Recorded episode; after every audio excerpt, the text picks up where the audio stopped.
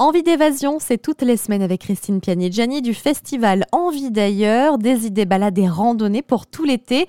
Aujourd'hui, on tutoie les cimes du Mercantour. Rendez-vous au lac des Mille Fonds. Où est-ce que ça se situe précisément, Christine? Alors, c'est situé au cœur du Mercantour, à 1h15 du littoral, sur le territoire de Val-de-Blore. Et je vous propose une randonnée de difficulté moyenne, avec environ 7 km et demi et qui pourra être réalisée en 3h30 environ.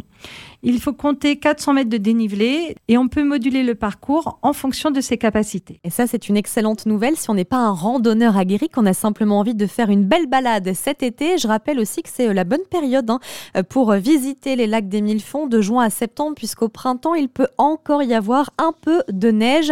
Allez, faites-nous rêver, Christine, qu'est-ce qu'on va retrouver lors de cette randonnée? Alors, vous allez pouvoir vous rafraîchir, c'est le cas de le dire, dans un des cinq lacs glaciaires.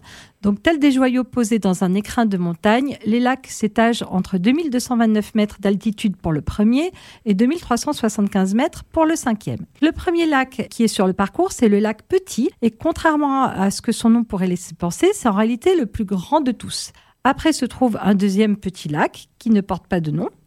La randonnée euh, se poursuit au lac Long, puis au lac Gros, le plus haut de tous. Quant au lac Rond, il est parfois asséché en fin de saison et il se découvre sur le chemin du retour. Donc, première immanquable, ben, vous rafraîchir et vous baigner dans un des lacs. Et on n'oublie pas bien sûr les points de vue magnifiques. Oui, toujours. Ça, c'est le point commun des balades que je vous propose. Donc, vous allez pouvoir admirer les magnifiques points de vue.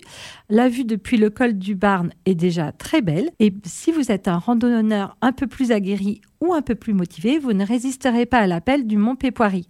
Donc, je vous le cache pas, hein, ça grimpe euh, dur pour accéder à son sommet, mais vos efforts seront récompensés par une vue absolument fabuleuse.